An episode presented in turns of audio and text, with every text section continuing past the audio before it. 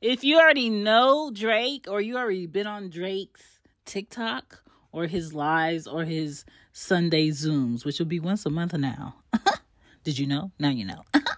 you know whose voice this is. It's Shan from She Gets It Pod. So while you're listening to Everything Culture with an A, not an I, check out She Gets It Pod. All right. I know I'm the one with the little boom me on there. That's me. All right.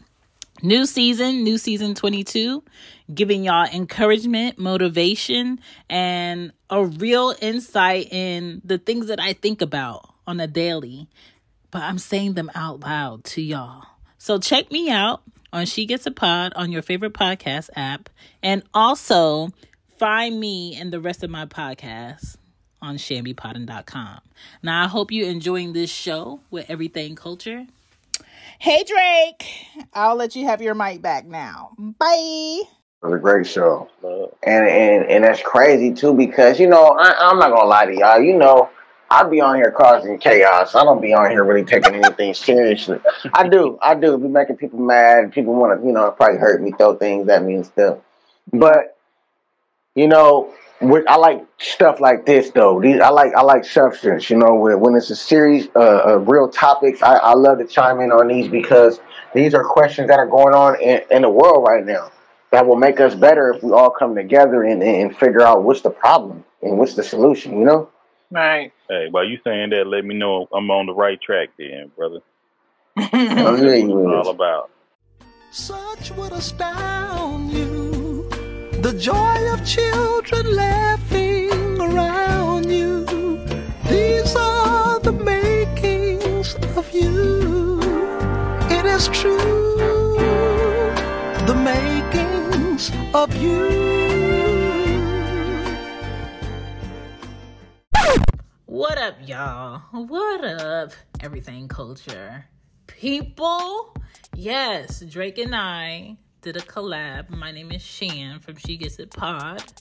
Also from So What Page We on Cozy Moon Podcast, Loudmouth Stereo, and The Real Relationship Rapport. I do many things. Shambi Podden. That's where you could find me at Shambi Podden.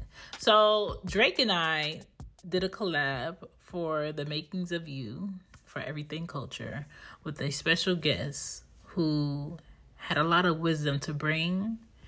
And we've never met in real life, but we met through the stereo app. If you're a podcaster and you don't know about the stereo app, get familiar.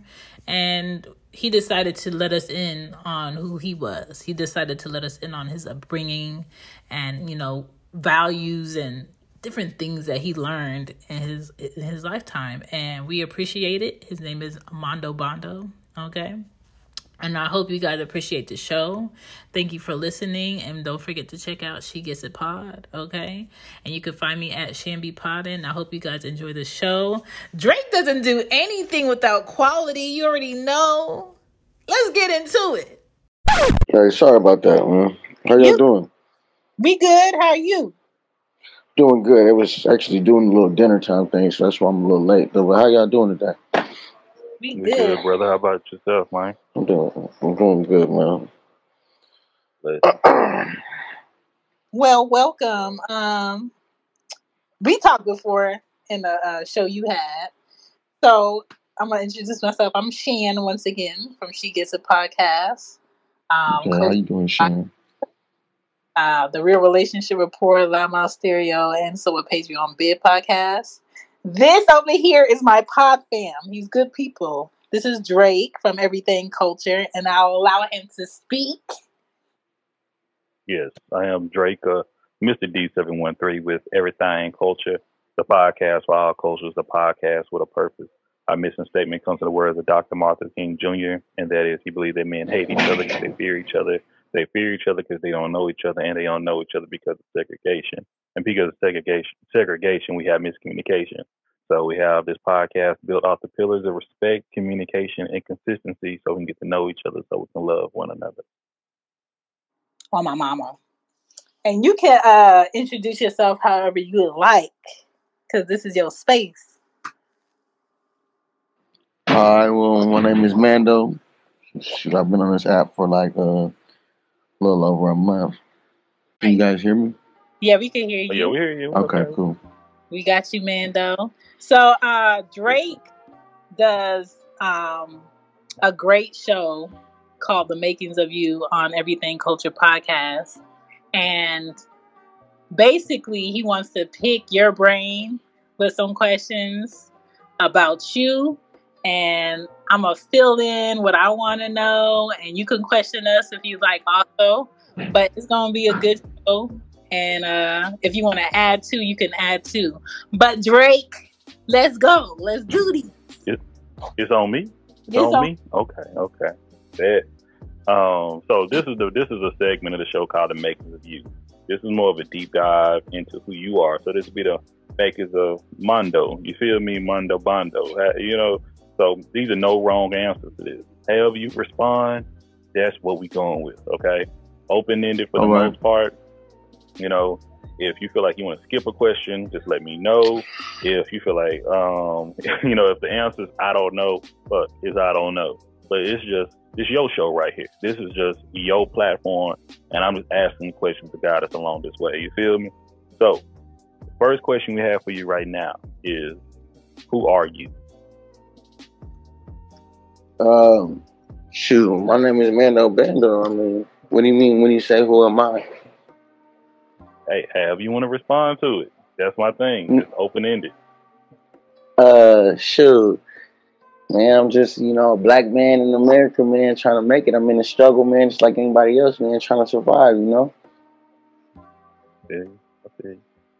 Okay. How would you describe your culture? My culture, how would I describe it? Uh, resilient. Uh, I would describe. I would describe it as uh, man, just uh, what else could I say on my culture? Very creative, trend setting. You know, that's really it though. Appreciate it. That's a lot. How would you describe yourself? Oh, go ahead, go ahead, Shane. No, I was just saying that's a lot. Um, just those two things. So ain't no that's oh, it. for sure. That's good stuff. For sure, for sure. But that leans in. How would you describe yourself? Um, I would say I'm loyal.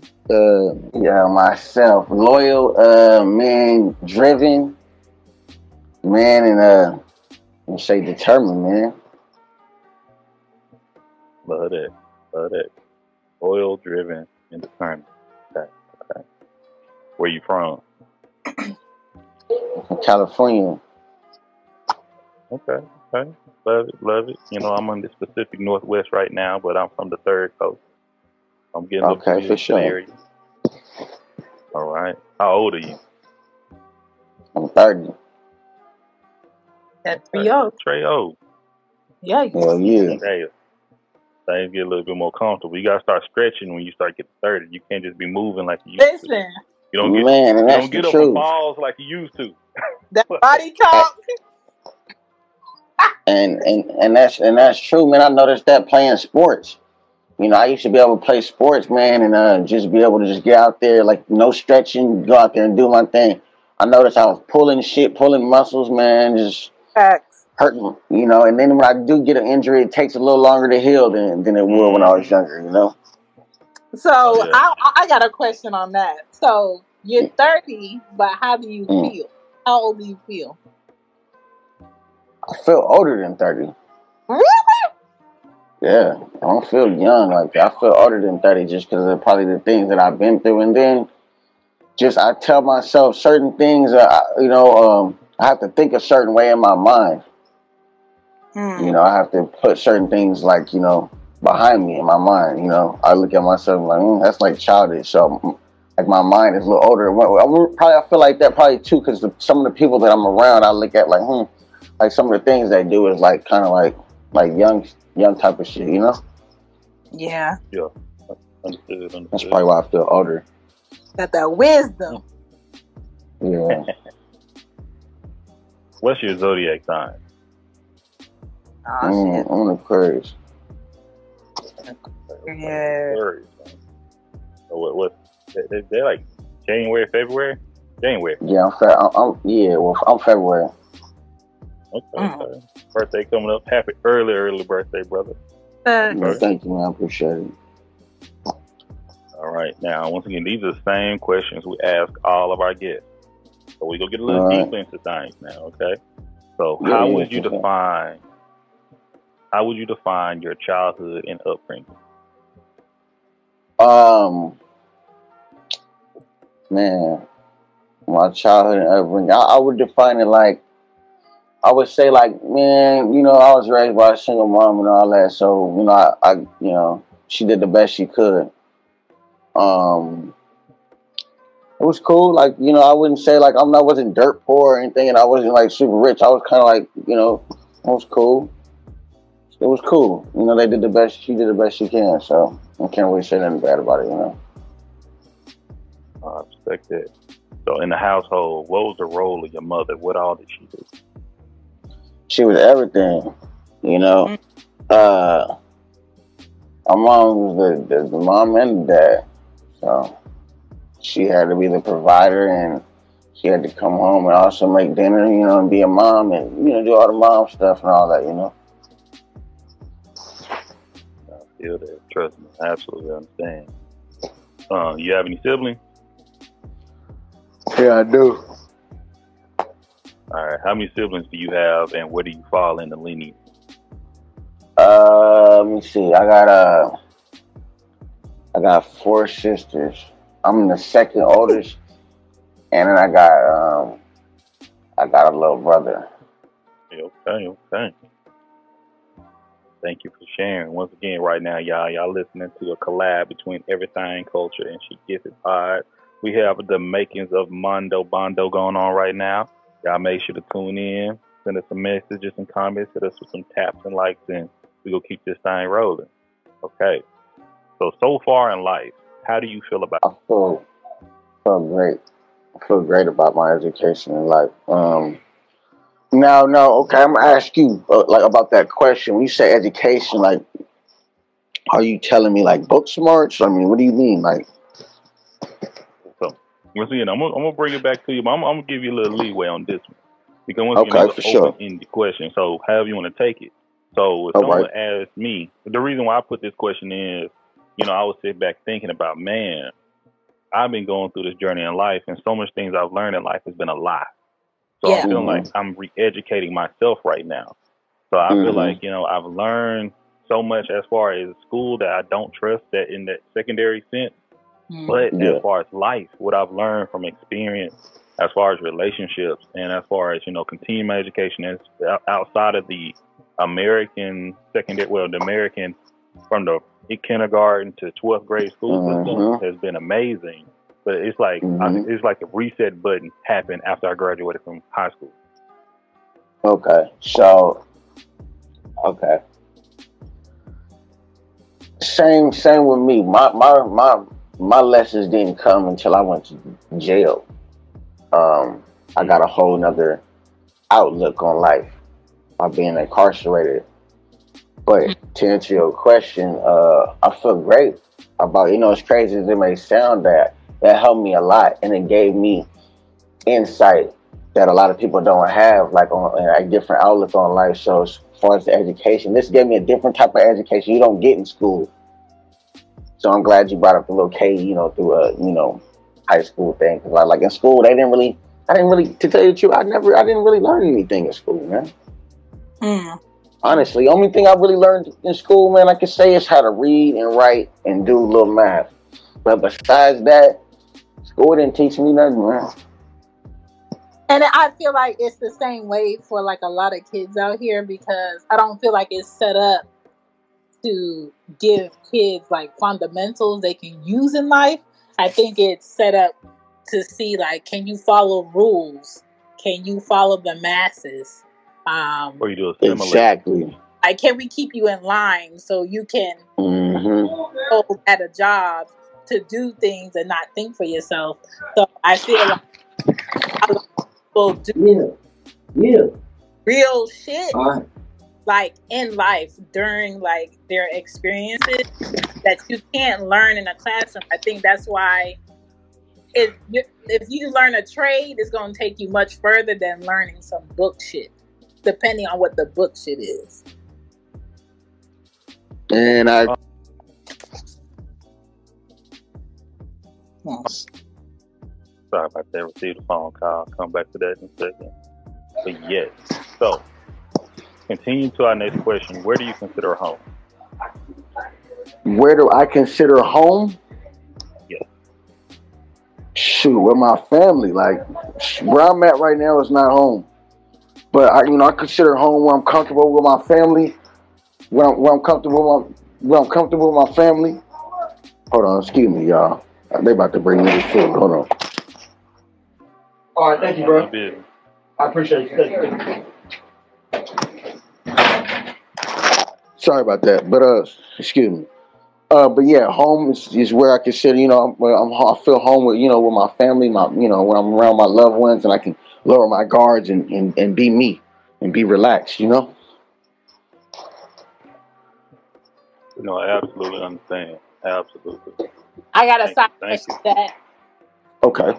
Is there anybody in your life that feels like home to you that's not related?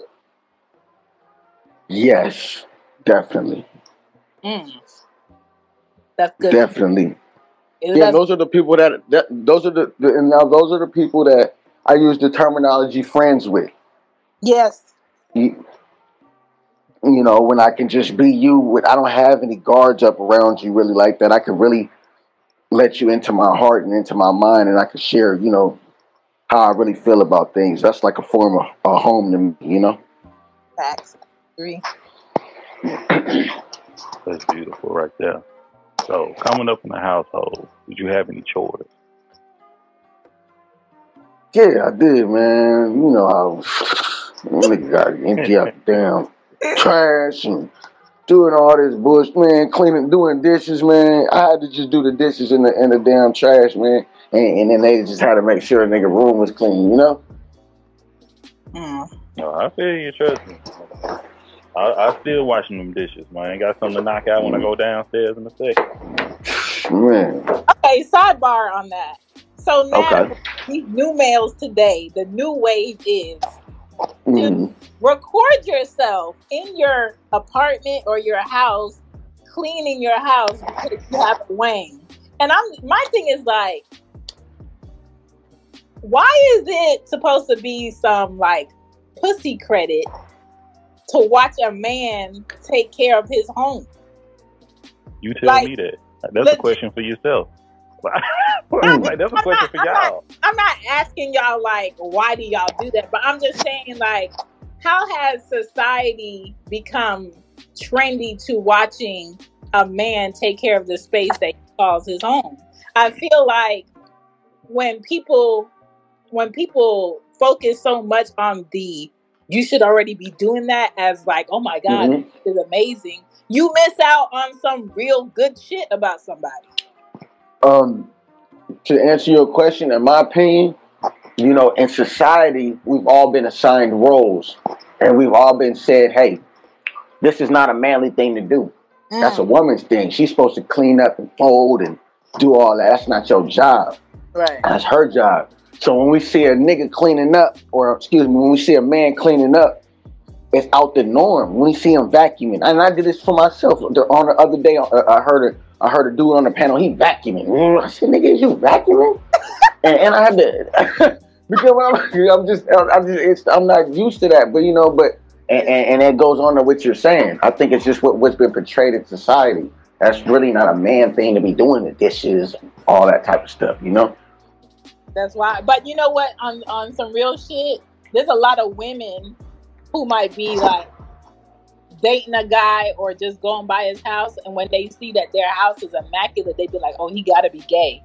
I feel like there are some Mhm. straight there are some straight men out here that just take care of their space, Exactly. but because they're not exposed to the straight men that they've been around already, actually take care taking care of their things, they automatically assume, oh, he must be this because straight men are not clean or straight men don't do X, Y, and Z. And I, my thing is like, I have two daughters, and I don't want them to grow up and be like, oh, he a man because he always dirty and his nails are dirty, and, and, I'm supposed to have good hygiene. And I just want them to But understand, like, there are decent men that take care of their things and themselves. but that's why some women may find that attractive.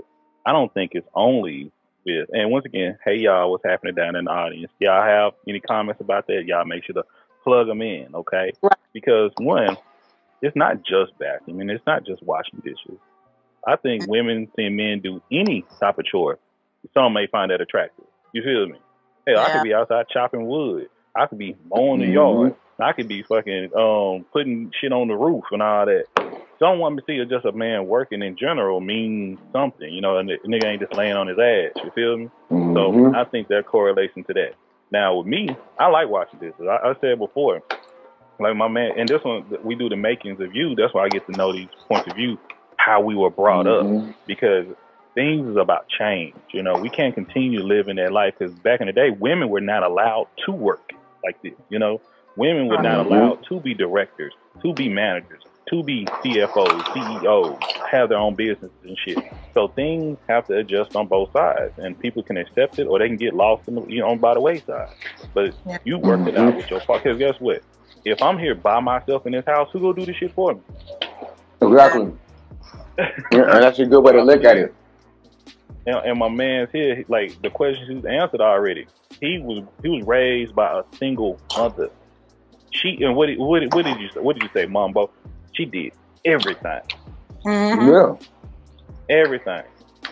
So it kind Yeah. of when you see a woman that's stepping up and doing everything. Hell, as a man, you know you can do everything too. But when you but Mhm. you don't, but we have to grow and see how relationships operate and work. That we can start doing shit together. And it's hard when you have to. De- Sometimes it's difficult, difficult delegating duties. Yeah. you know what it looks like, and we still go into those gender roles sometimes in sense. Because I know what my wife, she does not allow to pump gas when I'm around. That's a gender role I stick with. I take out the trash. No, but do I wash dishes? Hell, she may pick up something over here that oh my man when it, my you know you can't worry about what other people doing. That's something I operate on. You you have a Mhm. single man, a single woman telling you how to live your um relationship. Shut your ass up. you know, just, that, that, that's that's but that's me though. That's me though. So I just sit back, I my mind mine. I love to know what other people are doing. But as far as coming to what do women why do women find it attractive? I think it's anything. Hell, I find it attractive. Dudes find it attractive when women um I find it tra- attractive when women work out. When they be in the gym hitting squats and they're like, look at you, bitch. Like, but that's me. Mhm. That's me. Look at though. you. I'm like, that, that, like make, make me want to wrestle. Okay, I digress. Let's get back to these questions, baby. Let's get back to these questions. Okay. How were you disciplined growing up? Like, if you didn't do your chores and shit, what would happen if you didn't do it? Mm. I, I get the standard old ass whooping. uh, uh, I feel like a lot of black kids got. You get, you know, you know, you got belts, depending on the, the severity of what I did. But um, Okay. for the most part, you know, the, the uh, simple old, you know, ass whooping. Racetrack, switch, belt, tennis Just belt, shoes, yeah, a belt, a belt, yeah, whatever was culture. at the yeah, belts and all type of shit. You know what I'm Mm. Okay. saying? Mm-hmm. What were and what are your beliefs? Hmm. What are my beliefs? Well, wow, my grandma was a Jehovah's Witness. So, Oh, come on. My mama was a Jehovah Witness, but she told me marry. yeah. Yeah, so uh, I grew up like that. And as I got older, I started reading the Bible for myself. And uh, I believe uh, I believe uh, what they teach.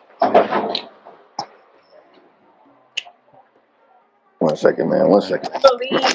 No problem. No problem. Um, I'm gonna just ask a question while you do. Do you believe that? Je- All right, sorry about that. do you believe the Jehovah Witness way of thinking and teaching, or do you just believe what's said in the Bible? I believe what's said in the Bible, and uh, I believe they're teaching. And now, do I live by it? No. Okay. Yeah, I mean, certain things I live by, but of course, you know, certain things I don't. I'm the same way.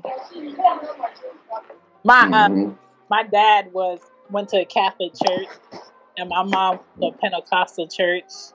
And then hmm when I was eight, and I lived with my mom primarily, she she just woke up one day and she was like, "We not celebrating birthdays. We not celebrating Christmas no more. I'm a Jehovah Witness."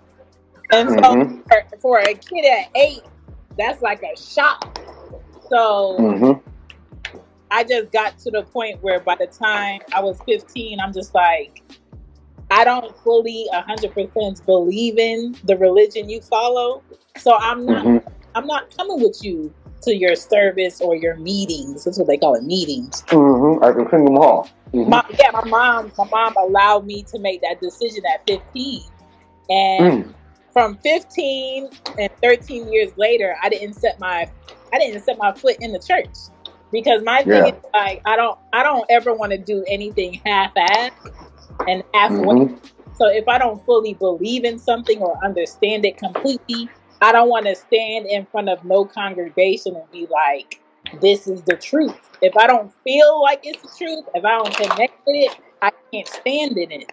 So um, fast forward now that I have two kids, I don't I don't raise them on we are this, this is our religion.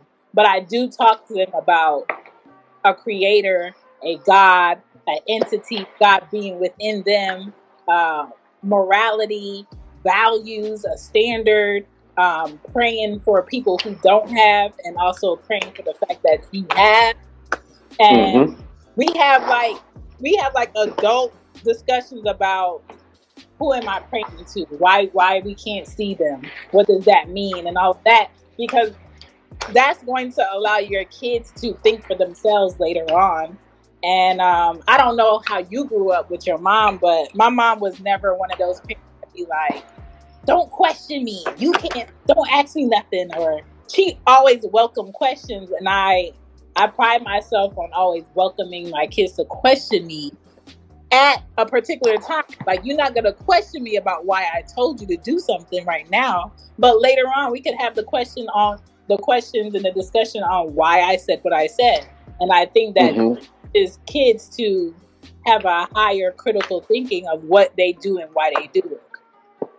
Uh, well, you with me, my grandma was so aggressive. Hmm. She was like a Jehovah's Witness. If they had a gang, if there was a gang, she would be like the leader. She she would she didn't play oh, that. You know, I'm talking about your whole family up in the Kingdom Hall. We up in the meeting. My grandpa, he don't believe in it. You know, she went so hard at being a Jehovah's Witness. You know, that it split up her marriage. It split up my grandpa and my grandma because you know, of course, their beliefs changed. You know, when they got married, they wasn't Jehovah's Witnesses. She found, you know, she ended up converting to a Jehovah's Witness later on. But of course, some of the things they used to do, they don't do anymore. She's like, you know, I'm a Jehovah's Witness. He's like, well, wait a second. I didn't marry this woman. You know, we used to do this together do that together. So that ultimately split them up because she took it that serious. You know, I mean, she was like one of those ones where you know we all get together like, hey, well, it's movie night. Let's watch a movie. And she reading the back of the DVD. You know, hold on now. I think it might be demonic. Like, oh man, come on, man. Let's just, you know. So it's just she was she was really serious like that. And I've never had a Christmas. I've never had no birthday, so it's all been normal to me. Wow. Mm, Yeah. see, okay, okay. We we getting more into it, man. We getting more into it. See, Yeah, hmm um, I ain't even gonna get I ain't even gonna get on me right now because this is the makings of you, baby. You know this, but man, I appreciate this sharing. And once again, hey, we, we hmm we got some comments down there. Y'all keep them coming in. Keep tagging the strings. You Y'all, want me hey, to? I hope y'all enjoying it. Hold on, y'all. Hold on. Let's see. Let's see. You know what? This is a good time to hit these comments. See what they got for us. All right, we got shit talk and we got infinity and beyond. How y'all doing? What's up? My name is Shit Talk. This is my first day on the app. What's up? How you doing? How you guys? Um, let me know how how this stuff works. It's good to meet you. Nice to meet you verbally. So uh, this is Stereo. Um, I've been on this app since uh, 2000 November or October, and um, it's basically an app where you could talk to people basically worldwide, and uh, you could save the show if you're in the show. Everybody can save the show, and you can use the MP3 anywhere you want. Um, I have a podcast outside of stereo. Uh, Drake has a podcast, Everything Culture Outside of Stereo. And our guest here is on stereo for like a month. So he's also new to this. But um, it's a good app. It's a good app to meet people, have different discussions, and uh, make your own room and your own discussions if you like. And you just did your first message, I guess, for the show. So we appreciate you coming through. All right, we got Infinity and Beyond. Good morning, panel. Uh, everything, sorry, everything. Yeah. Chan is my name, and Mr. Mando Bando. I hear you, Miss Chan. Actually, this is a true story of one of my friend who is a male. Uh, his skin was really getting damaged by too much exposure to the sun because he moved to a country where the sun is uh, well let's just say i think he moved to the middle east uh, particularly dubai. So he was getting too much exposure to the sun and his uh, face was getting damaged. Like he was literally getting uh, lots of melanoma uh, which is like uh, first you get little uh, spots on your face and it grows. Like the the circumference of that spot grows. And i told him to wear sunscreen. He told me quote unquote he won't You know what's so, so crazy? My mom, she uh was born and raised in Jamaica, and out of all of her siblings, she's one of thirteen. She's the only one whose skin is allergic to sun. So um, she can't really be in direct sunlight like that. So she grew up always like being under a tree or being in the shade or going out certain times of the day. And even now, you know, she's 60, 68 years old and she still can't be in a lot of sun, but because of her health, her doctor says like her body is better in warmer weather. So she's the same way. So yeah, that sun is crazy. And black people, brown people, we all need to be No, we don't. No, we don't. I know. Yes. No, we don't. No, Yes, we don't. we I do. know. Not a day in my life. Not a You day know, in my life. Not everybody, but some people have have skin where you cannot be in sun like that. Like, okay, and this is why I think this way because I went summers life without ever having to do sunscreen. And I went to Florida, I want to say in 2011, and I was on the beach.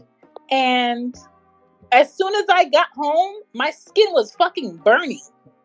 That shit was like on fucking fire. And I'm just like, dog, what the hell? And that was the first time my body, that was the first time my body experienced like true sunburn. Hey, I need sun in my life. I made a video on my TikTok saying how my I'm in the north. I'm in you I'm in the north where the sun is down, it's dry and all that.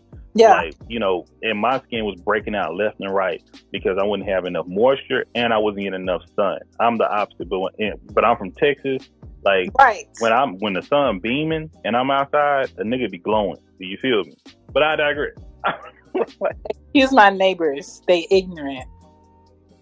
I'm in my podcast room and it's closer to their house. But um yeah. I mean I love the sun. I like sleeping in the sun, but that skin shit is serious. Sorry, I think that was just a half message. Uh, yeah, so he told me, quote unquote, he will he, he will not wear sunscreen because anything he puts on his face is considered feminine. Like sunscreen to him was considered cosmetic that women would wear. So see, wow. the thing is, he's just been brainwashed into thinking that anything he puts on his face is uh, considered makeup and feminine. See, but even if he did, Wow. it's something that is to protect himself, right? Why are some men uh, thinking like taking care of yourself, taking care of yourself? Skin skin health is considered borderline gay. Because some men I'm about to do a I'm about to do a face routine, shave, beard trim, moisturizer, and I got the little machine that be spinning around. I'm doing all that when we done with this episode. Just want to let y'all know that right now. some some men never been around like a man who feels like that's acceptable or you know that's the way. And I tell I, t- I told a whole thing. You can tell when a man, well, at least that's how I do it. I can tell when a man needs a woman in their life by how ashy their hands are. Mm. And Hey, listen, and I feel like sometimes it don't work for all men, but for certain men it works because a woman's gonna notice things about a man that a man won't notice about himself, vice versa. A man is gonna notice some things about a woman that she won't notice about herself or appreciate about herself. A lot of men appreciate certain areas about a woman where she be like very insecure about. And they like the fact that it looks like that. They like the fact that it's fat right here and not right there. you know that thigh, you know that side, between your Listen, thigh and your booty. We appreciate that. You know what I'm saying? Make the yams touch something else. But it's it's it's it's just how women and men are, and I just just feel like that's why we need each other. That's It's why a it, cultural thing. no, no It, men it against comes down to against men stuff. I'm you, it comes down to culture and how you was raised and brought up, and that's why we do the making of you. Facts. Those deep I agree. So, so question number sixteen. You're a little bit halfway into this thing. Give me three words that describe your community. Diverse. Um, my community.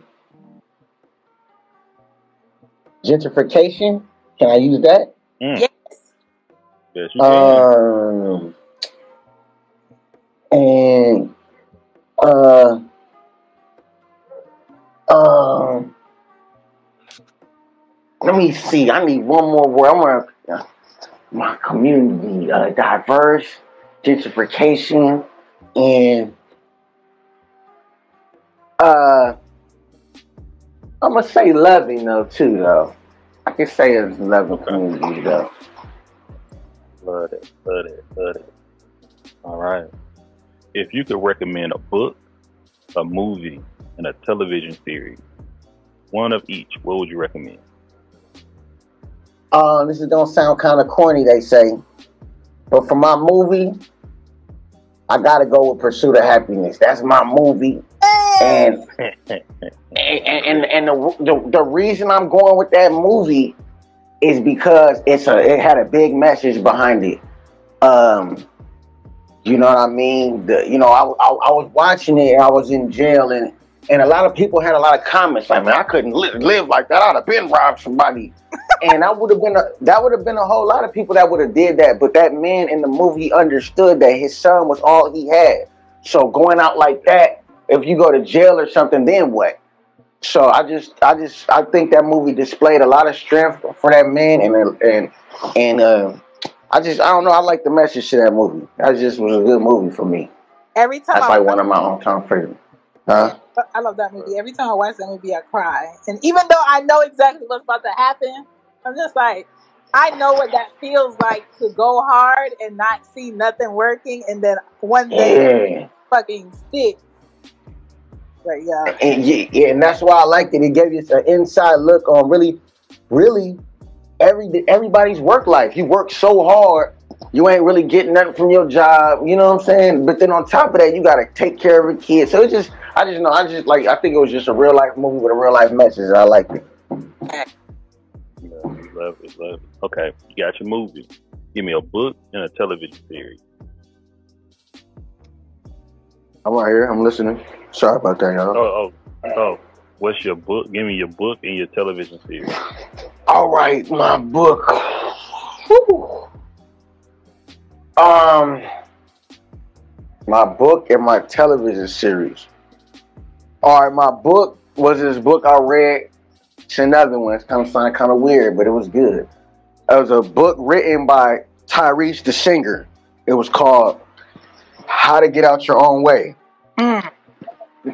And he was talking about basically his struggles and how he was his own enemy. Like he was his own problem, and you know he was in his own way a lot of times and stuff like that. So he shared a lot of a lot of uh, information about himself and and his struggles and stuff like that. And I got a chance to read, it, and it was just a good book. And he was showing, he was actually telling us how we can relate it to our life and how we can get out our own way in our life. So I just I like that was a good book for me. It's not my favorite book, but that's it, it's you know it's up there. I like it. This your hey, this your show. This is the making for you, baby. So you say, Yeah. that's the answer we're going with. All right, Yeah. give us a television series. My television series is Fresh Prince.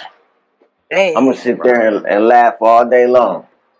And uh, I'm gonna say another thing. I'm the person that when I pick something that's got to have a message or some type of substance behind it, I look deeper than what they show on TV. That was like the first TV show for me, besides the Cosby's, that depicted black people that were wealthy. Hmm. You know, and uh, and and Right yeah and and we don't really see that and i took a college course about sociology. And you know if we see more of that maybe that would be cool you know but we don't see that. You know every time we see a black show it was something some craziness to it you know what i'm saying? But that was like the first black show that showed us in a good position you know? Mm-hmm. Besides the, the cosby. So crazy because a lot of people I catch shows from time to time where they talk about how you don't see any like good family structures on TV. I mean, now we have Mhm. Blackish, but that's more comedy than any. But as far as like we have Family Matters, which was like middle class. We had the Cosbys. We had Fresh Prince of Bel Air. Um, I don't know of no other like healthy uh family oriented shows where it's like brown people, melanated people actually Mhm. like positive stuff coming out. Like now you'll see like reality TV of people's rich kids acting a whole ass. Or yeah So you know, if it's a series about, you know, brown people being wealthy and being able to provide, it comes with, you know, kids doing drugs or hi- hiding shit from their parents or it's always like some negativity attached to it. And I'm just like, why is there no us without the drama? Well, I'm I'm processing. So if we go all the way back, the first um, sitcom that actually depicted black people wealthy was The Jeffersons. That was Mm. Mm. um. thank you that was it you're right So uh, and I did something about. Man, I need to talk about it again for this um Black History Month. I would say coming up. But so we backed over to Jefferson. So we had the Fresh Prince, we had the Cosby Show, we had um. There was, something- there was something else with black. Two two seven wasn't wealthy, but there was a positive outlook on the sitcom as well. Um, we had um, hanging with Mr. Cooper. They might they were a little middle. They were, they were well off, I would say. They had in the house. But, uh, was well, well, okay, so so wait, when you not to cut you off, but but when you say like shows like you know hanging with Mr. Cooper, I, I remember that show It was a good show, but it, it lacked substance for me. It was more of a comedy angle, and I feel like like with shows like Fresh Prince and stuff, some of their episodes they have classic episodes with messages behind them. I don't know if you remember, you know, they got it on one of their Oh, episodes oh, with classic yeah. when when you know when Will was crying about his dad, you know, and being in town, not wanting to be with When him. Like these are real shot. issues. when Will Yeah. got shot, when Will uh, and when Carlton was doing drugs, was doing speed. Oh, Yeah. baby, I Mhm. know, uh, brother, I know about all that, man. So the Yeah. fact is, we have them out there, and and to go to Shan's question, why don't we have them anymore? Because one, many of us don't want to look at that anymore. Unfortunately, Mm, some people still complain about Blackish. Blackish is a good fucking show. right. and this is the you know this is the series finale. This is the last season, and Mhm. what we're gonna have after that? Uh, we have Queen Sugar, which is depressing as shit, but it, it shows black people in wealth. We have we have um, some doctor shows. We have um, with what's the spinoff of oh my god with dear white people that's off now, and I'm I didn't like Mhm. that. That was kind of melodramatic. What about that one? How they look at us? Is that a show? How they look at us? Oh, one the one with um Is that a show? Is, is that the one with um, This- Colin Kaepernick? Or when they look at us or something? No, it's not with Colin Kaepernick. It's like when they look at us, you don't, you don't, you don't, under, you don't remember that. Like, Or you guys aren't familiar with that? I believe so. Yeah, it's when they look at us. It's- I'm thinking I'm, I might be saying it wrong though. When they see us. when they see it. When they see us, when they see, excuse me, when they see us. yeah. Oh, was that a? I, that was. I think that yeah. That was that was just about the Central Park Five. That's a, that that wasn't a full series. That was like a one time thing. That was like a few. It was one season. And that's not gonna come up anything after that, to my knowledge. That was telling a Mm. story. But as far as depicting a story that uh, have positive influences for Black people that going through that experience and being the wealthy side, uh, that's hard to come across, you know. And I, I support it. I would love to see more of it. Um, oh, and that we did have Roc. We had Thea, even though the, Thea wasn't on that long, but Roc was one of my favorite shows, and that had messages all throughout that motherfucker, like all Mhm. throughout. But it was a it was a lower middle class show though. But if we add in all those different perspectives as far as being um, middle upper middle class or wealthy, the Cosby Show and Blackish is one of the very few you have. And I'm just waiting for they bring that shit back up on Anthony Anderson so everybody can throw away that um Blackish too. So that's what's gonna happen. Mm, But yeah, hey, that's the conversation we yeah. have. So man, I, I, I, think, I think, uh, just you know, back then for me, a lot of things pull more at the heartstrings, and now.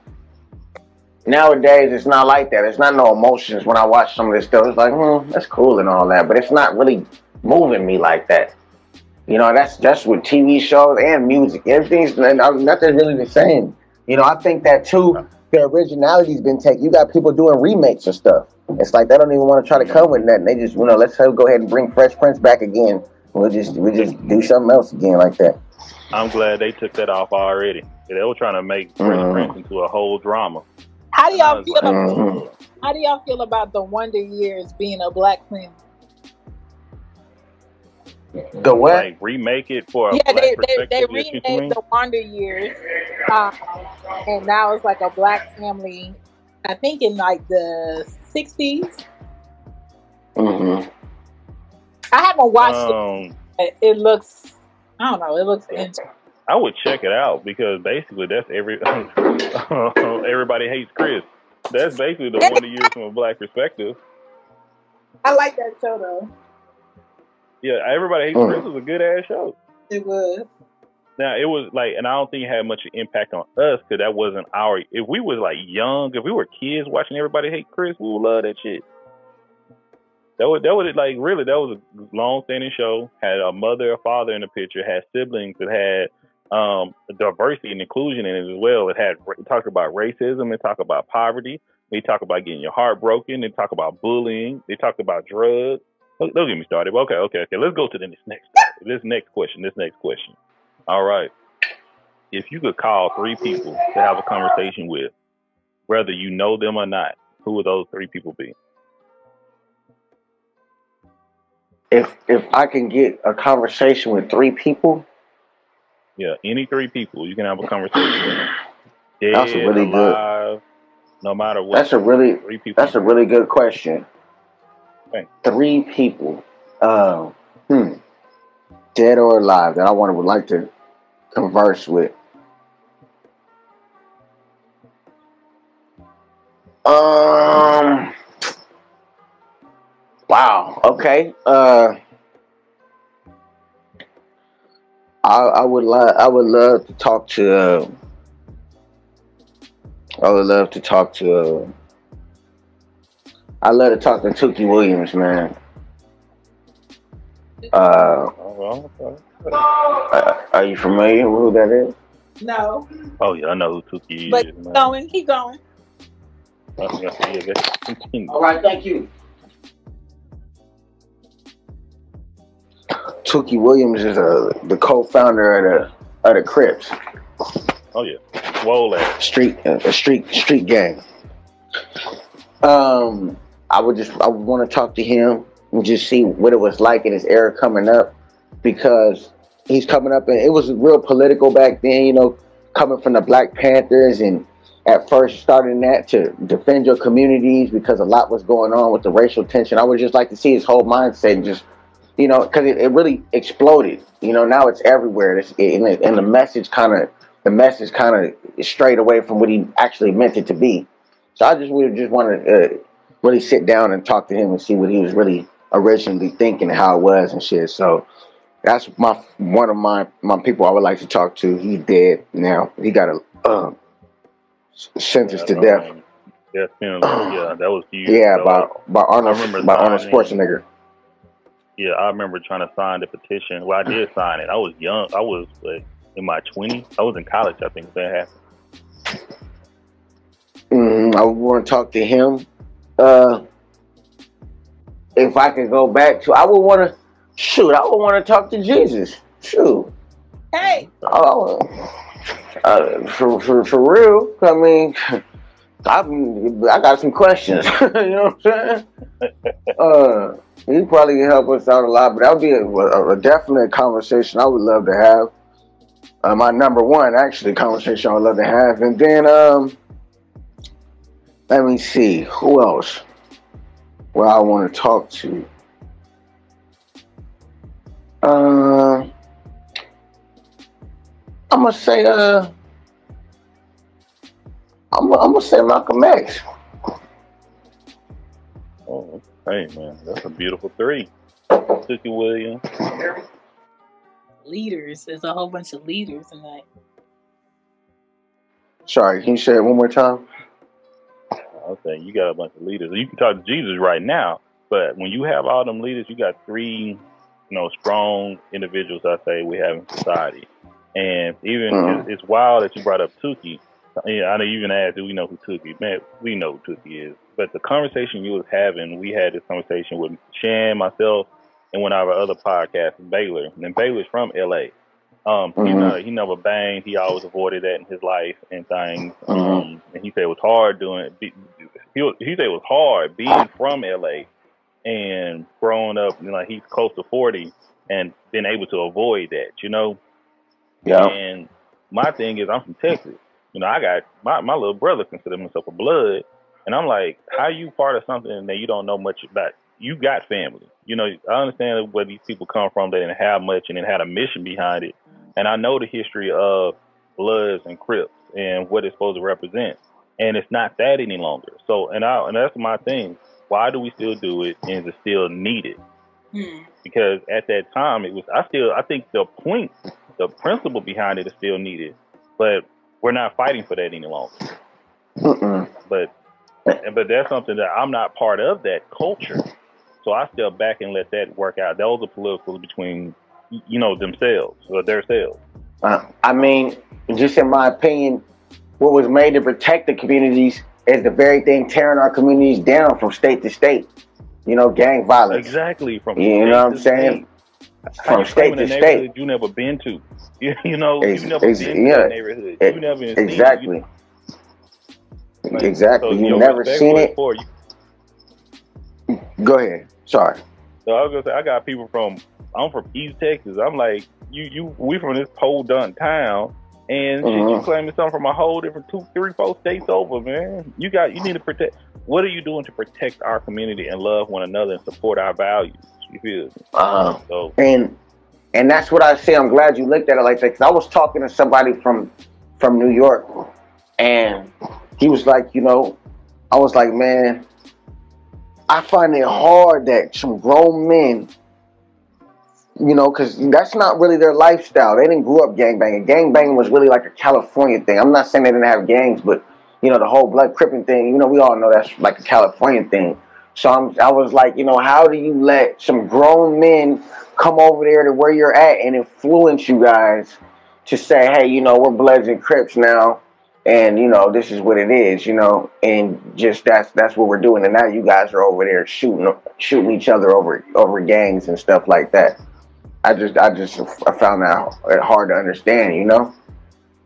no, absolutely agree. That's how I feel. And they take it serious. And now to the point that a a, a, a Florida blood could be beefing with a, a California blood. I'm like, but Yeah. it's it, once again, once again, I'm not in it. I know it's Mhm. politics within that, but I'm like, what is the p- point? What is the purpose? And Mhm. like, don't we supposed to be fighting people that fight us? You know, exactly. we are fighting each other more. we fighting anything else. So that's why I have my reservations for, for it. Like I said, once again, I got another cousin that's a blood. I'm like, you you don't know how to fight, man. like you, Yeah. and you, your your your mama and your daddy got money. You he's basically um Heathcliff if he became a blood. What the fuck are you doing? hmm Like you you, you got money, money, bruh. Your family is well off. They love you. They And- and- and- I, I, I, what, I think it's I think it's it's the music though. The music hands down the trends to the community. So I think it goes back to you know, I think Lil Wayne had a, a lot to do with this because I don't know if y'all followed his career, but you know, I think they used him as a puppet when they started making him gangbang and he started, you know, saying he was a blood and stuff because he had a big fan base. He had a lot of kids that were listening to him and all of a sudden, you know, he started saying his blood stuff. And then, of course, it's like, hey, you can't be a real blood, man. You're from Louisiana and stuff. They don't really do that down there. And now all of a sudden on the track, you screaming blood, blood, blood. So now you got little kids following you. They're like, yeah, this is Trying to be blood. cool. They don't really know nothing, and they're getting killed for something that people are really getting killed for out here. or killing people about something. It- Do you do y'all that it could ever get back to the the purpose of having family? No, I think it, No. and it's sad to say, as a black person, taking the gangs out of it, us as a people, it's sad that you just gotta do your own individual thing. We're not all that unified stuff. You gotta look at it for what it is.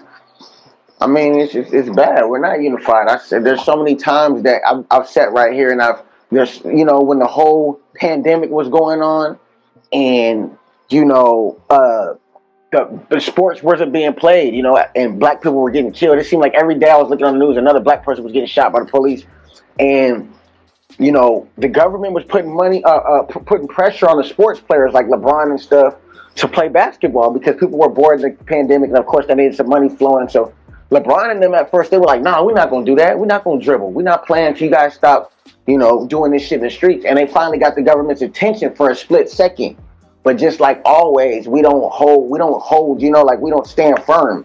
Somebody always breaks, you know, and that's what they ended up doing. They didn't, they didn't get these people to sign anything into law. They just gave right in and started dribbling again. And here we are still today. Motherfuckers getting shot and they slam dunking basketballs in the hoop and shit. and, brother Mondo, what you're saying is so real, and I think you got that. That's my last the last conversation with be series of season four right there, um, because I had everything you said. I've been yelling at. I have a oh man, it's stressful, and that goes back into racial battle fatigue, man. It's like because what what LeBron did was a snippet of what Ali did. What Cap- Exactly. man, the reason why I started my podcast that you hearing my voice on right now is Mhm. because me and my best friend, my partner, we used to argue about Kaepernick taking a knee. Yeah. Mm. I'm like, man, I, I'm I'm praising Colin Kaepernick for taking a knee, and my homeboy like, fuck that nigga. Yeah. Me too. And, Me and too. I'm like, my, I'm, I'm talking, I'm talking to my homeboy. I'm like, nigga, you got kids. Like, you know, that nigga did some shit that a lot of people. That nigga put his whole career on the line. White white people used to love Kaepernick. I was just that motherfucker went to the Super Bowl as a rookie. 'cause a lot of them thought he was white. you know, they forgot. yeah. They they, Yep. they thought he was mixed with Mexican or some shit. They thought he was that white Mhm. Hispanic and shit. When they found out he mixed with black and he's oh uh, uh. But when Right. he actually stood, that's like if some- that's like he don't know me. If I get shot and killed right now, and none of my partners stand up for me, but a complete stranger put his whole career on the line for me, they say, "Hey, this shit is wrong." That means something. It does. You see how, but you see how they made an example out of his ass. They talk bad Yeah. of him. They they try to embarrass him every step they get. Same thing with LeBron. They try to bring LeBron down as much as they can. Same thing they did with Malcolm X. Same thing they did with Martin Luther King. Same thing they did with all the leaders. Fuck. My thing is, I love people stepping up, stepping as the leaders. We need more leaders. We need a, a that, that's unity right there. And when you start, when we all take some steps ahead, and we all take go forward, they can't fuck with us, and they know that. It's a fact. It's on. It's, it's known throughout history. And I was watching you know, video earlier. That a kid, uh, uh, I don't know what the guy did. You know, he was he he got in a fight with this white boy. The daddy jumped in, then the mama jumped in on the black boy, jumping the black boy. A black dude recorded, and I had to say, "You wrong as shit, man. I don't give a fuck what he did. Y'all can fight on one on one, but when it comes to jumping, I don't care if I know you. No, you either go let him fight. We go get it. We go we go break it up, or you got to fight me too. Exactly. That. That's unity. That's what that looked like. And and I like I said, man, uh I just kind of know how it is, man. I got black people figured out. I've been black for a long time, and I've been with real blacks. I'm in a survival situation right now myself, so I get to see yeah. blacks for for how they really move and stuff. And I know for a fact that it takes unity to do anything. If if, if Colin Kaepernick would have had unity, they them, them, them, some of them NFL, most of them turn their back on him when he started taking a stand. They, exactly. they knew it wasn't going to be successful point. because you just one nigga. It's easy to oust him. You just one nigga taking a knee. That's what it looked like at this point. You look defiant, and we're just gonna get rid of you. But if the whole team is kneeing, like man, the whole team gonna knee. It's gonna be different. You can't get rid of us all because we got the power. People don't understand the powers exactly. within them. You know what I'm saying? But they they they, they turned their back on him because he was trying to stand for something, and that's how he ended up how he was. And and I see that all the time. And it's about support. And and one thing I do know about blacks is blacks will settle out for money. These white people got blacks figured out when it comes time to taking a stand. You know what I mean? You got niggas at first they'll take a stand, and then they'll settle out for a little bit of money. And that uh, once again going and going back to um, what's his name, uh, act, actor, swole as hell, um, white chick. Uh, uh, Terry Crews. Yeah. Terry Crews. Perfect example. Like, I, man, I had to make a video today on TikTok. I ain't gonna apologize for some shit white people did, you know, because y'all mm-hmm. ain't fucking. Malcolm X said, talking about progress, talking about we made so much progress. No, the fuck we didn't. Mm. If you stab me in my back with a 12 inch knife and you pull out nine inches, we have not made progress. Now you yep. need to remove it completely, apologize, and help me heal when we can make progress. Exactly. That knife is still in our fucking back.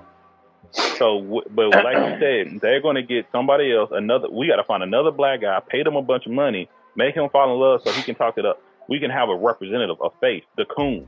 You know, that's mm-hmm. hey, that's what they're to represent. And it's nothing. and it's been said by black people over and over again. What we're saying right now is nothing new. It's nothing new, uh, but it's still, and it's, it's hard because we're in 2021 and it's still happening live and effect in front of us. Right. Yep.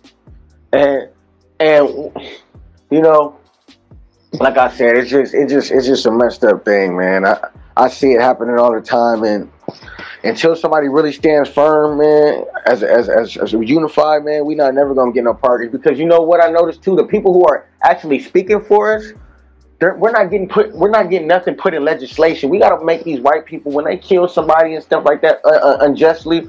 We have to make them sign it into law. We're not getting any laws passed in our favor. We're just going up there and getting a promise and a handshake. Okay, you know, we're, we're gonna change, said, you guys. You said it already, brother. Because you know what? Not only that LeBron about to dunk some balls, we got to go see LeBron dunk some balls. Right. Mm-hmm. He's so easily distracted. If you exactly. go back and ever watch the movie Gladiator, watch Gladiator. The same shit happens. It's just a different sport in a different time. Mm-hmm. For sure, man. They, these sports are created to keep us distracted. That field that people, black people, still entertain um, as the majority on that field. I just call it another plantation because you don't see other minorities, or if they're not minorities, other people of a brown descent being owners of any teams. So they know the hierarchy that they're playing. They know what they're doing. When, mm-hmm. when they pass down, isn't that the same that goes back in corporate America too? Right. So when they pass down ownership of teams, they pass it down to another white relative. White man, exactly. It's never going outside of their culture of where they come from. And that's why exactly. I'm, when are when are brown people gonna be like, let's stop entertaining them and making them billions of dollars every year and let's start our own shit. And see, but you're not gonna have that because, like I said, they got this shit down to a science. They sat at a round table and chef this up. We paying these niggas twenty million dollars. This nigga is will never dare turn against us. We giving these niggas 21 20 million dollars. So we, if we could we could uh, individualize these niggas and, and, and keep them from their roots and shit like that, because you give a nigga twenty million dollars, he like shit, man. You know, yeah, that's messed up that black people getting shot, but hey, man, shit, you know what I mean? Uh, black lives matter, y'all. That's that's all the nigga really gonna say, because he's not gonna try to really. He's gonna be scared of jeopardizing his contract. Yeah. That's what they did to Dave Chappelle. Same thing. They But he did. kept it real, You though. saw what they did to Kaepernick. He kept it real, but when I say he didn't, do, he didn't do what they wanted him to do, and that's what he's been saying. Everything you said, they did. We saw that. We I remember when Chappelle show was popping. I was Mhm. I was in high school. I graduated in Yeah. 2004. I remember Chappelle show was the shit. And when they tried to say a- he went mhm. crazy, I remember saying that don't sound right, man. Season three, I remember he didn't want it. He said he didn't want to do season three. And he said, if you, I have, I still have the DVD of his season three, and he everything he said how they was at, he said it in that show. Remember when he was getting his haircut, and people Mhm. kept raising more money and treating him different and shit, and he was like, how Mhm. white folks are trying to, he was sending us a message right then and there, and I know they were catching on to the shit.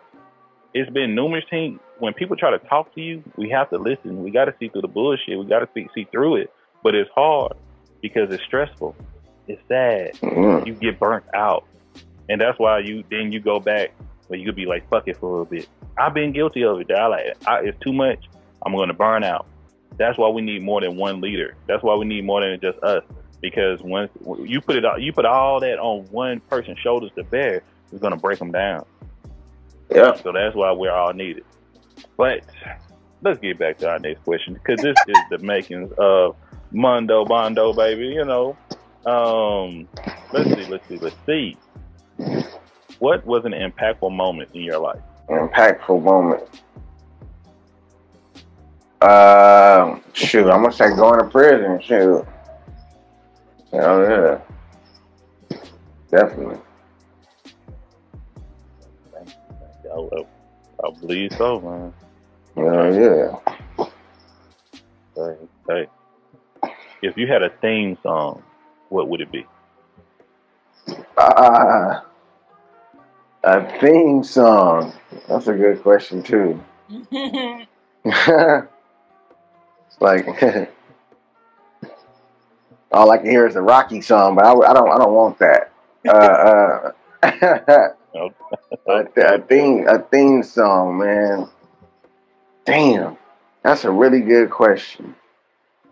Thank you. Let's Mm. come back to it. Yeah, let's come back to that. That's kind of deep right there. Let's marinate on that. Okay. Okay. Okay. How would you define joy? Joy.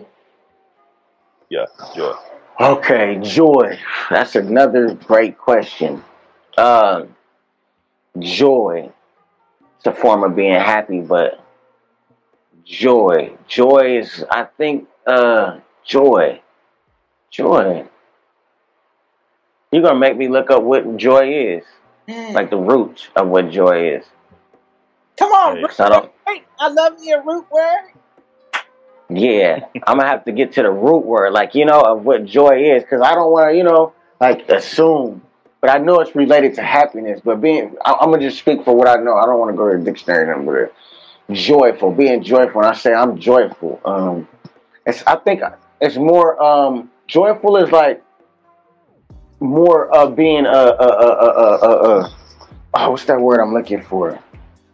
Is uh being grateful like being grateful with something. You're happy and grateful at the same time. So you're like joyful, um, in, in my opinion. So it's like you could be happy, but happiness um is like really temporary, you know what I mean? Because it can change, you know. But joyful, when I'm like, man, I'm joyful. Like I think it's a like a like a real set mood. Like that person's a real joyful person. Like they're like you know they're they're uh they're grateful, you know. Yo, oh yeah. Oh. Okay. Okay. Thank you. Thank you. Thank you. When did you realize you were different? ah, I realized I was different as a kid when I didn't think the same as everybody else. it would be like five kids, man, and I'd be the weirdo. I would they would say I was a weirdo, but I was saying they're the weirdo. Like, y'all all weird. All you guys got all five brains and you all thought of this. That's all y'all thought of. So like I was, I, I, I mm. like that's when I knew I was different. And then too, when it came to reading, people would just read something and then would just that was it. For me, I had the ability to empathize. I would read things and get different angles from everything I read. Like, okay, well, it could have been like this, and it could. So I just knew I was different. My my mindset and how I think was just different. How I speak was just different than a lot of people. Hey man, I love that. I love that, man. Hey, this is why we do the makings of you, baby. And if y'all tuning in just now, man, we want to say thank you. We appreciate y'all for listening. This is we recording live on stereo. Um, this is a collab. This is man, I haven't did this in some time. Have a collab for the making of you, but I have my girl Shan. Thank you so much for allowing to do this with She Gets It. And we have our guest, Mondo. Am I saying it right? Mondo Bondo? Mando Bando, you say Mondo. I mean, that might be a Mando part of you, how Bando, you hey. speak. It's good, yeah. Hey, thanks.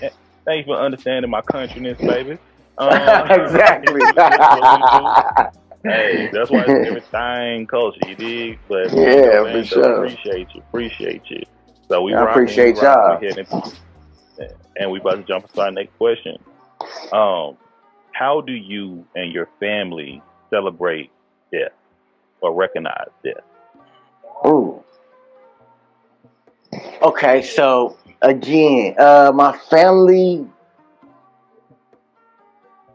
I, grew up under upbringing as a Jehovah's Witness, so their beliefs are there's any death. There's all you know. If you if you die, you will be resurrected. That's what they believe. So they look at death as just temporary. So I mean, yeah, of course they grieve like people do, but you know, uh, if you if, if, okay, say you- you're not a Jehovah's Witness, you believe, hey, you know, when somebody dies, man, they're just dead, never see them again. But if you're a Jehovah's Witness, you're like, well, yeah, they're dead now, but you know, they will be resurrected again. We'll be able to see them in a new system of things. So they have a different kind of outlook. It's sadden, it's sadness, but they, like I said, they still have that voice in their mind saying it's only temporary. So that's how my family look at death like that. Love it. Love it. Appreciate you. Appreciate you. Okay. If you had a biopic, who would play you in your biopic? Oh shit. Damn. um. uh. Shoot, you know what I'm saying? The ladies love me, so it's got to be like Denzel. Denzel got to play me. Come on. Denzel Washington. Man, you sound young though. Denzel can't play you. You gotta find somebody new now, man. I got, I, I gotta find uh, somebody younger, huh? Okay, okay, okay. I'm gonna let Trey Songz play me. oh shit. Oh, man. Yeah, but uh, without the allegations, though, he got to get rid of the shit he got going on. already, man. Already. Mm, mm. Let's see. If money wasn't an issue, like you was wealthy beyond means, Uh-huh. you, you like once again, you can buy whatever you want, take care of it, whatever you want. But you had to Uh-huh. have one job, one occupation. What would that occupation be? That's a great question, man. Um, if I had to have one job, I think my, it would be still talking to the youth, like talking to to my people in the communities, like being a motivational speaker. That's what job I'd pick. Okay. Love it. Love it. Love it. All right. And we gonna jump back. We thought we forgot, but we didn't. We didn't forget, y'all. what is your theme song? Yeah, are you really stuck on that theme? Huh? Okay, that theme. I'm hey trying man, to think you of said, it. thought, hey, I, I, I, I got it. it. theme song, theme song. Damn, my theme song, man. Uh, I, am gonna just, I'm gonna, this, this is just, I'm gonna say if I ruled the world, I'm going back in time. Hit me with the Nas. That, that Nas and Lauryn Hill, baby. My Yeah, favorite. hit me with the Nas. Yeah. Yeah, y'all know I would play that in a heartbeat. Y'all, Chan know how I get down. yeah, hit me with the knives, hey. man. Great selection on both. I'll say you go get that um that Rocky theme song in your background, but hey, we got the knives. okay, okay, okay. All right. When was the last time you cried? Wow. Oh man, the last time I cried, I think. Ah man, I think I was in the. I think I was in the county jail. Hmm. Man, I had, I had, um, no, yeah, I was in the county jail. That's when I came back to jail because you know I've been in jail several times, so I think I cried coming back to jail because I was disappointed with myself for subjecting myself to this type of treatment again. You know? Mm.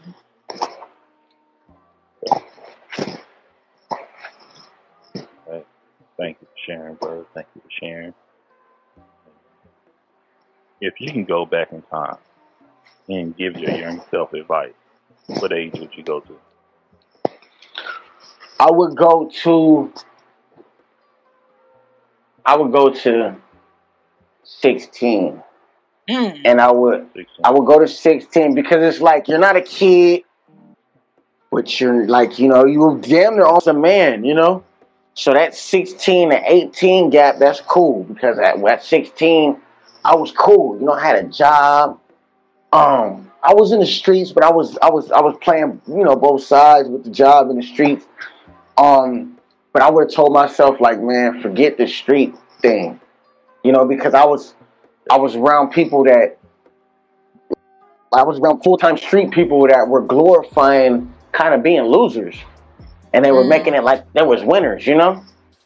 And really I was a winner because I was really already doing my thing. You know, I was doing, you know, I had money. They didn't really have money like that.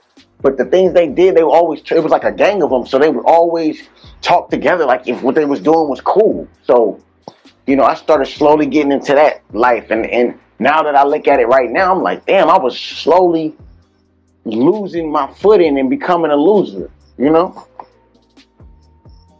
Wow. Wow. Mm. That, that just gave me goosebumps right there, man. That, that's some deep stuff. Yeah, you need to talk to some youth because I see it happen all the time. That that you talking about peer pressure, um, and I'm telling, you, I can get into some stuff, a conversation all around that that that statement, that response right there. But you know that because seriously, kids need to hear that.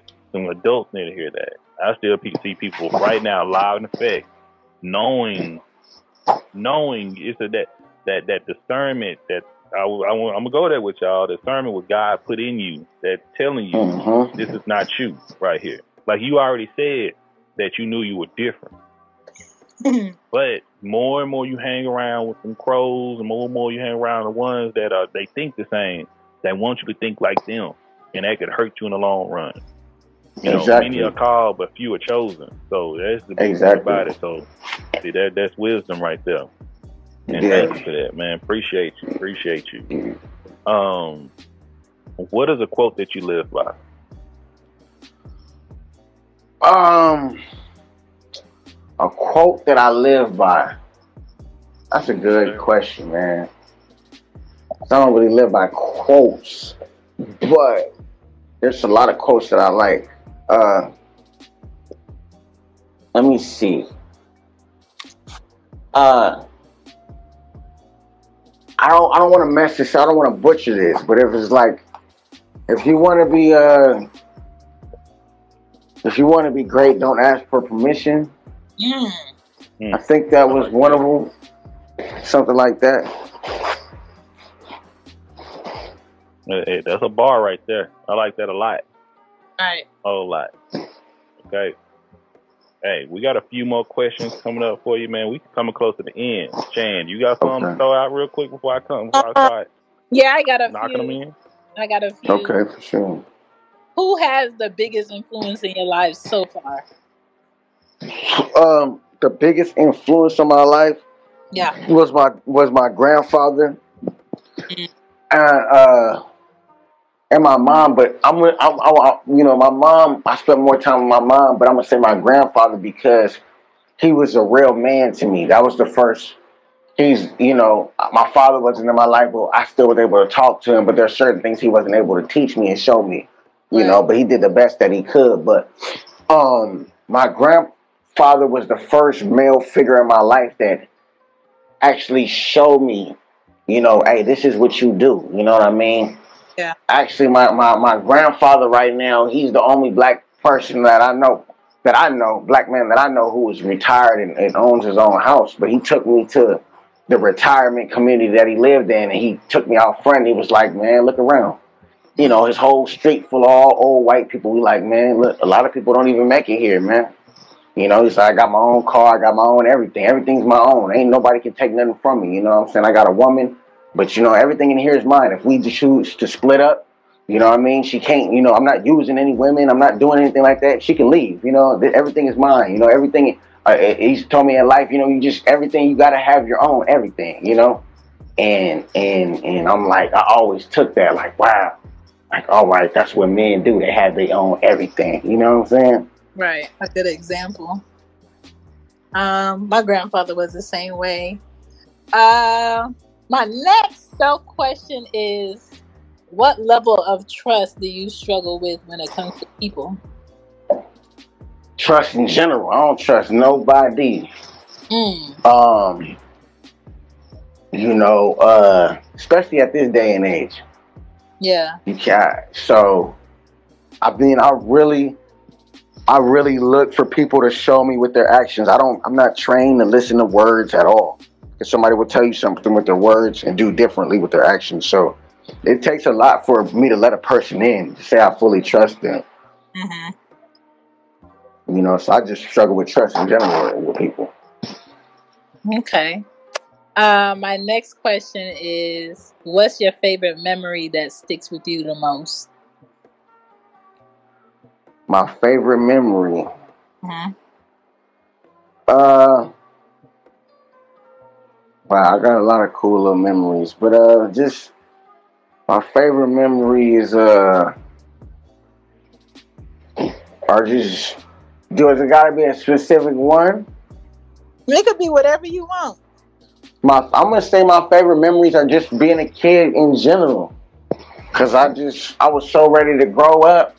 Now that a nigga older, it's like damn, I should have enjoyed that. Like you know, cause I didn't you didn't have any Yeah. damn worries as a kid. All you your job was just, you know, if your mom take you tell you take out the trash and do the dishes, whatever, but you didn't have any worries like that. Your only thing was to have as much fun as you could have. Yeah. So I mean I just missed that, being with my friends and hanging out and all that. So you know what I'm saying? I was I just was uh, just tweeting the other day and I was like, man, I was like to all the kids out there, if you want to waste some food, now's your time to waste it. If you want to, you know, test something out or, you know, try some shit and really sit in like your childhood, this is the time to do it because I just feel like from like 25 and up, it's a lot of mandatory things where you like, damn, I should have I should really been more grateful at eight when I had eight and there was no other worry but doing your homework and going outside and playing and coming in before the lights came on. Like now me seeing like my kids, I try my best to make sure like they really do everything that's possible in their childhood that they can do as a child before they get to a time where people have these expectations because you're this age or you're this old. Or uh you look like this. And that's a lot of a lot of people don't recognize that you didn't you didn't take hold of your time that you had when you had it so now mhm. in your 30s missing your childhood or you know a lot of people live their lives through their kids and that's a pro and a con Wow. on how they looking at their kids like you know i tell i have a parenting about you know maybe dads being like i love baseball so my son gotta play baseball but what if your Yeah. what if your son likes soccer? What if your son's gonna be like the most amazing soccer player ever? You gotta get as a What if parent. you like cheerleading? Oh, that's another that's another wave. But my thing is like, what if what if you gotta as a parent you gotta teach and you gotta be able to learn so Listen, your kids. And so it's about balance and it's about also being able to be the student to your child because children today can teach you some things that you never knew or you could gain some clarity through your kids. So um, I just feel like it's very important for people to be all the way 100% in their time. So like hmm year, if you know you turning 31 this year, be a, a thousand percent within you being 31, so you have no regrets in 31, and you just you grow with you know time. Uh, and th- Whenever that, I that. Oh, go ahead, go ahead. This your thing. Go ahead, man. no, no, no, no. I was, I was gonna say that was a real good topic, and that was real good what you said because, um, um, parents do do that. I've witnessed that with my little sister. Um, you know, her father, you know, his shattered dreams. You're a crushed star. You didn't get to do, Right. you know, uh, football and all that. You were used to be a football star, but for whatever reason, you might have tore your hamstring, whatever the fuck it might be. I'm saying that when you grow, you see your child now. You study. Let's go. Let's go. Let's go. You you going so hard on my little sister because that's what you want it to be. But Right. that's not necessarily what she wants to be. Maybe she wants to be a violin player or something. You know what I'm saying? Why is you study pushing her to do this and do this? You trying to live through her.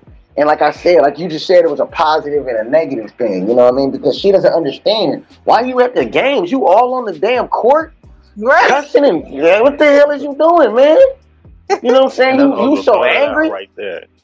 I'm gonna throw that out like that because see, whenever I have kids, I'm gonna be their biggest supporter and their biggest.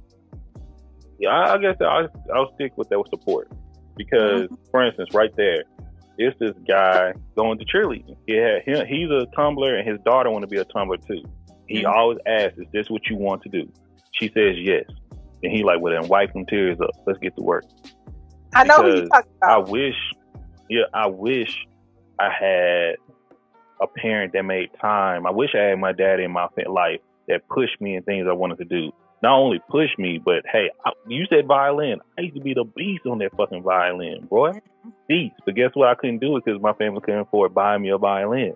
My mother couldn't um, take the time out to pick me up from orchestra practice and shit. You feel me? But if I had that support, they're like, hey, this what you want to do? if this what you want to do, put your all into it. Yeah. I shit, hell, I I was I, I I like that shit now. When Shan be on my ass about shit, hey, that's needed. Don't enable. You know, that's something kids may need because the world ain't gonna be easy on your ass. So if you want to be better than somebody else, just like a lot, a lot of these athletes with it, man, you have to put that work in. It could be hard, sweat, tears, that grind. You know, and parents are the, the you know some parents, you know, they like they may every kid is not privileged to have parents. You know, you know, strong parents at that. I work with kids that's in CPS custody, and the ones that most like I got a mentee right now. He's 23. I'll be on that boy neck. Sometimes be sliding with when I let him slide with a bunch of shit for like a, I don't hear from him. Man, he don't know. I do background checks on the little nigga and all that shit. And I'm like, yeah, he. I said, what what happened? Y'all got in a little bit of trouble. What kind of trouble? Blah blah blah. Long story short, you went to jail. He like, I know, and I said, I know you went to jail. You went to this jail house. You went to this. How you know all that? I check on you. I give you the opportunity to tell me the truth. Mm, I'm gonna let you do that because that's what a man should do.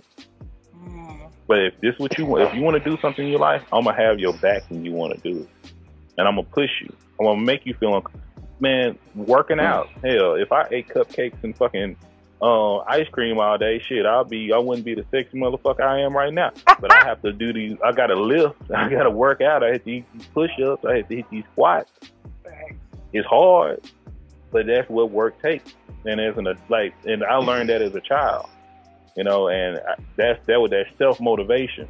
And as a parent, you instill that self motivation, but you have until your kids get that shit, you have to be there for them. You got to be their support. You got to pick them up when they fall down and push them to keep for them to go further. But that's my. Uh, uh, uh, okay, just just tagging on to that, right? Um, I agree. I agree with the support of a parent. That's very necessary. Now, on the other hand, though, like I'm gonna say, there's a lot of parents that shelter their children and don't actually let their children be who they are. Though, you know, there's a difference Mm, between like I being agree with that. supportive and being too. You know, you can actually hurt your child by sheltering them too much because they need to go through certain things in order to develop character. But you know, just as a parent, they're, you're naturally gonna protect them. You're naturally gonna, you know, you know, try to lighten the blow for them and lighten the load for them. But certain things they need to go through, they need to experience, so you can actually see who your child is and how they deal with certain things in certain situations Right. because you're not always going to be there. You know, say if if if you're if if you have a child, you know, at 18 years old, they're considered grown, but you've been sheltering them for 18 years, and then you say, well, it's time to go now, go out there in the world. Hey. You know, Hey, they're like, I have- well, shit. I have You know what I'm saying? episodes with my nieces. I have several episodes with my nieces on the show, and that's exact. They say exactly what you just said. My mama did everything for me, so shit, I don't know what the fuck to do now. And I'm like, and I, I remember telling their mama, let they let them bump their head one good time. They'll learn. So my, no, Mhm. no, you don't understand, blah blah blah. And now they blaming you for their downfall still, but you still can make progress. That's all I'm saying. Okay. Yeah. On to our next question. Eh, on to our next question. We got after this one. We got this. We got four more questions. All right. All right, for sure. What is your all-time favorite meal? If you and when I say who would, no matter what it is, and who would make it for you. So, what's your favorite meal? Listen, who make? Who Y'all gonna laugh. Y'all gonna laugh. Cream of wheat. I need some brown sugar cream of wheat Yes. Oh, with the butter. Grandma, I love you. yeah. with the butter. Love yeah, it. yeah. it? Love that. Okay. Now we got two more. We got two more. Give you. What changes are you bringing to your culture? Uh, I'm, I'm bringing a different mindset, man. We all got the same mindset right now. I feel like a lot. I'm not gonna say we all. I don't want to speak for. A lot of people have the same mindset. A lot of a lot of people in my culture have the same mindset. It doesn't matter what region you is. You could be from uh, L.A. You could be from uh, Atlanta. You could be from Chicago. But all these blacks in these communities are are, are the same. They have the same mentality. You know, so I they get around somebody like me, and I'm like foreign to them. They're like, whoa, you know, because I think differently. You know, I'm like, man, you know, and just as a, as a as a person in general, because you know, yeah, we we I feel like racism is real. We all know racism is real, but I ran across black racists too. Yeah. You know, where they just, you, you know what I mean? They like, you know what I'm saying, man? Fuck them people, nigga. I'm like, whoa, whoa, whoa like, you, I don't want to just look at everything as black and white. I look at people for people because I done met some real good people in my life. So, you know, when I get around certain people, I just, and they see how I treat people, not by their color, but just people, I hope they take note to that and they're like, man, well, damn, it's not even about that because this white dude can help you, this Mexican dude can help you, this, you know, you can have a relationship with anybody. And, and the way that Mando operated with him, man, maybe I could do it like that. Ah. You know? Perfect. Perfect. Okay. It's your last question. How would you want people to remember you? Man, that's a real nigga, man. You know, just just like he was a real. that's all I want. Like, man, that dude was a real dude, man. You know what I mean? I don't, I don't, I don't, you know, I don't care about the materialistic stuff. That really, that really nothing that comes and goes. But I just, I just want to be remembered as a real dude. You know, I look at some of these celebrity funerals, and you know, they were like, you know, I'm like, wow, that's how I want to go out right there. You know, like if I had to go out, like. You know, these people were just, you know, legendary. Like, man, he was real. He was known for, you know, he was such a good dude. He had such an impact. Look at all them people in the stadium packed in the stadium for this one dude. You know what I mean? He didn't impact that many people. So, like, I, I just, I want to be remembered as a real individual, you know? Mm. Absolutely. Absolutely. All right. All right. Jane, you got anything else for you? Um, if you had to give out one word of advice from everything you learned thus far for anybody, what would it be? One word? I mean, one thought of like some advice, like if you had one one thing to give somebody that they could take with them, what would it be? Um, my find out the definition of uh, what a winner is, because if you don't know what that is, you're gonna continue losing in life.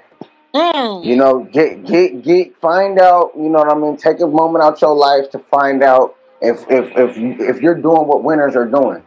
You know what I'm saying? You know, you might be thinking that you're winning now by you know gaining something material and stuff like that, but your priorities might be messed up. You might be losing as a father. Yeah, you're gaining finances, but you might be losing as a father.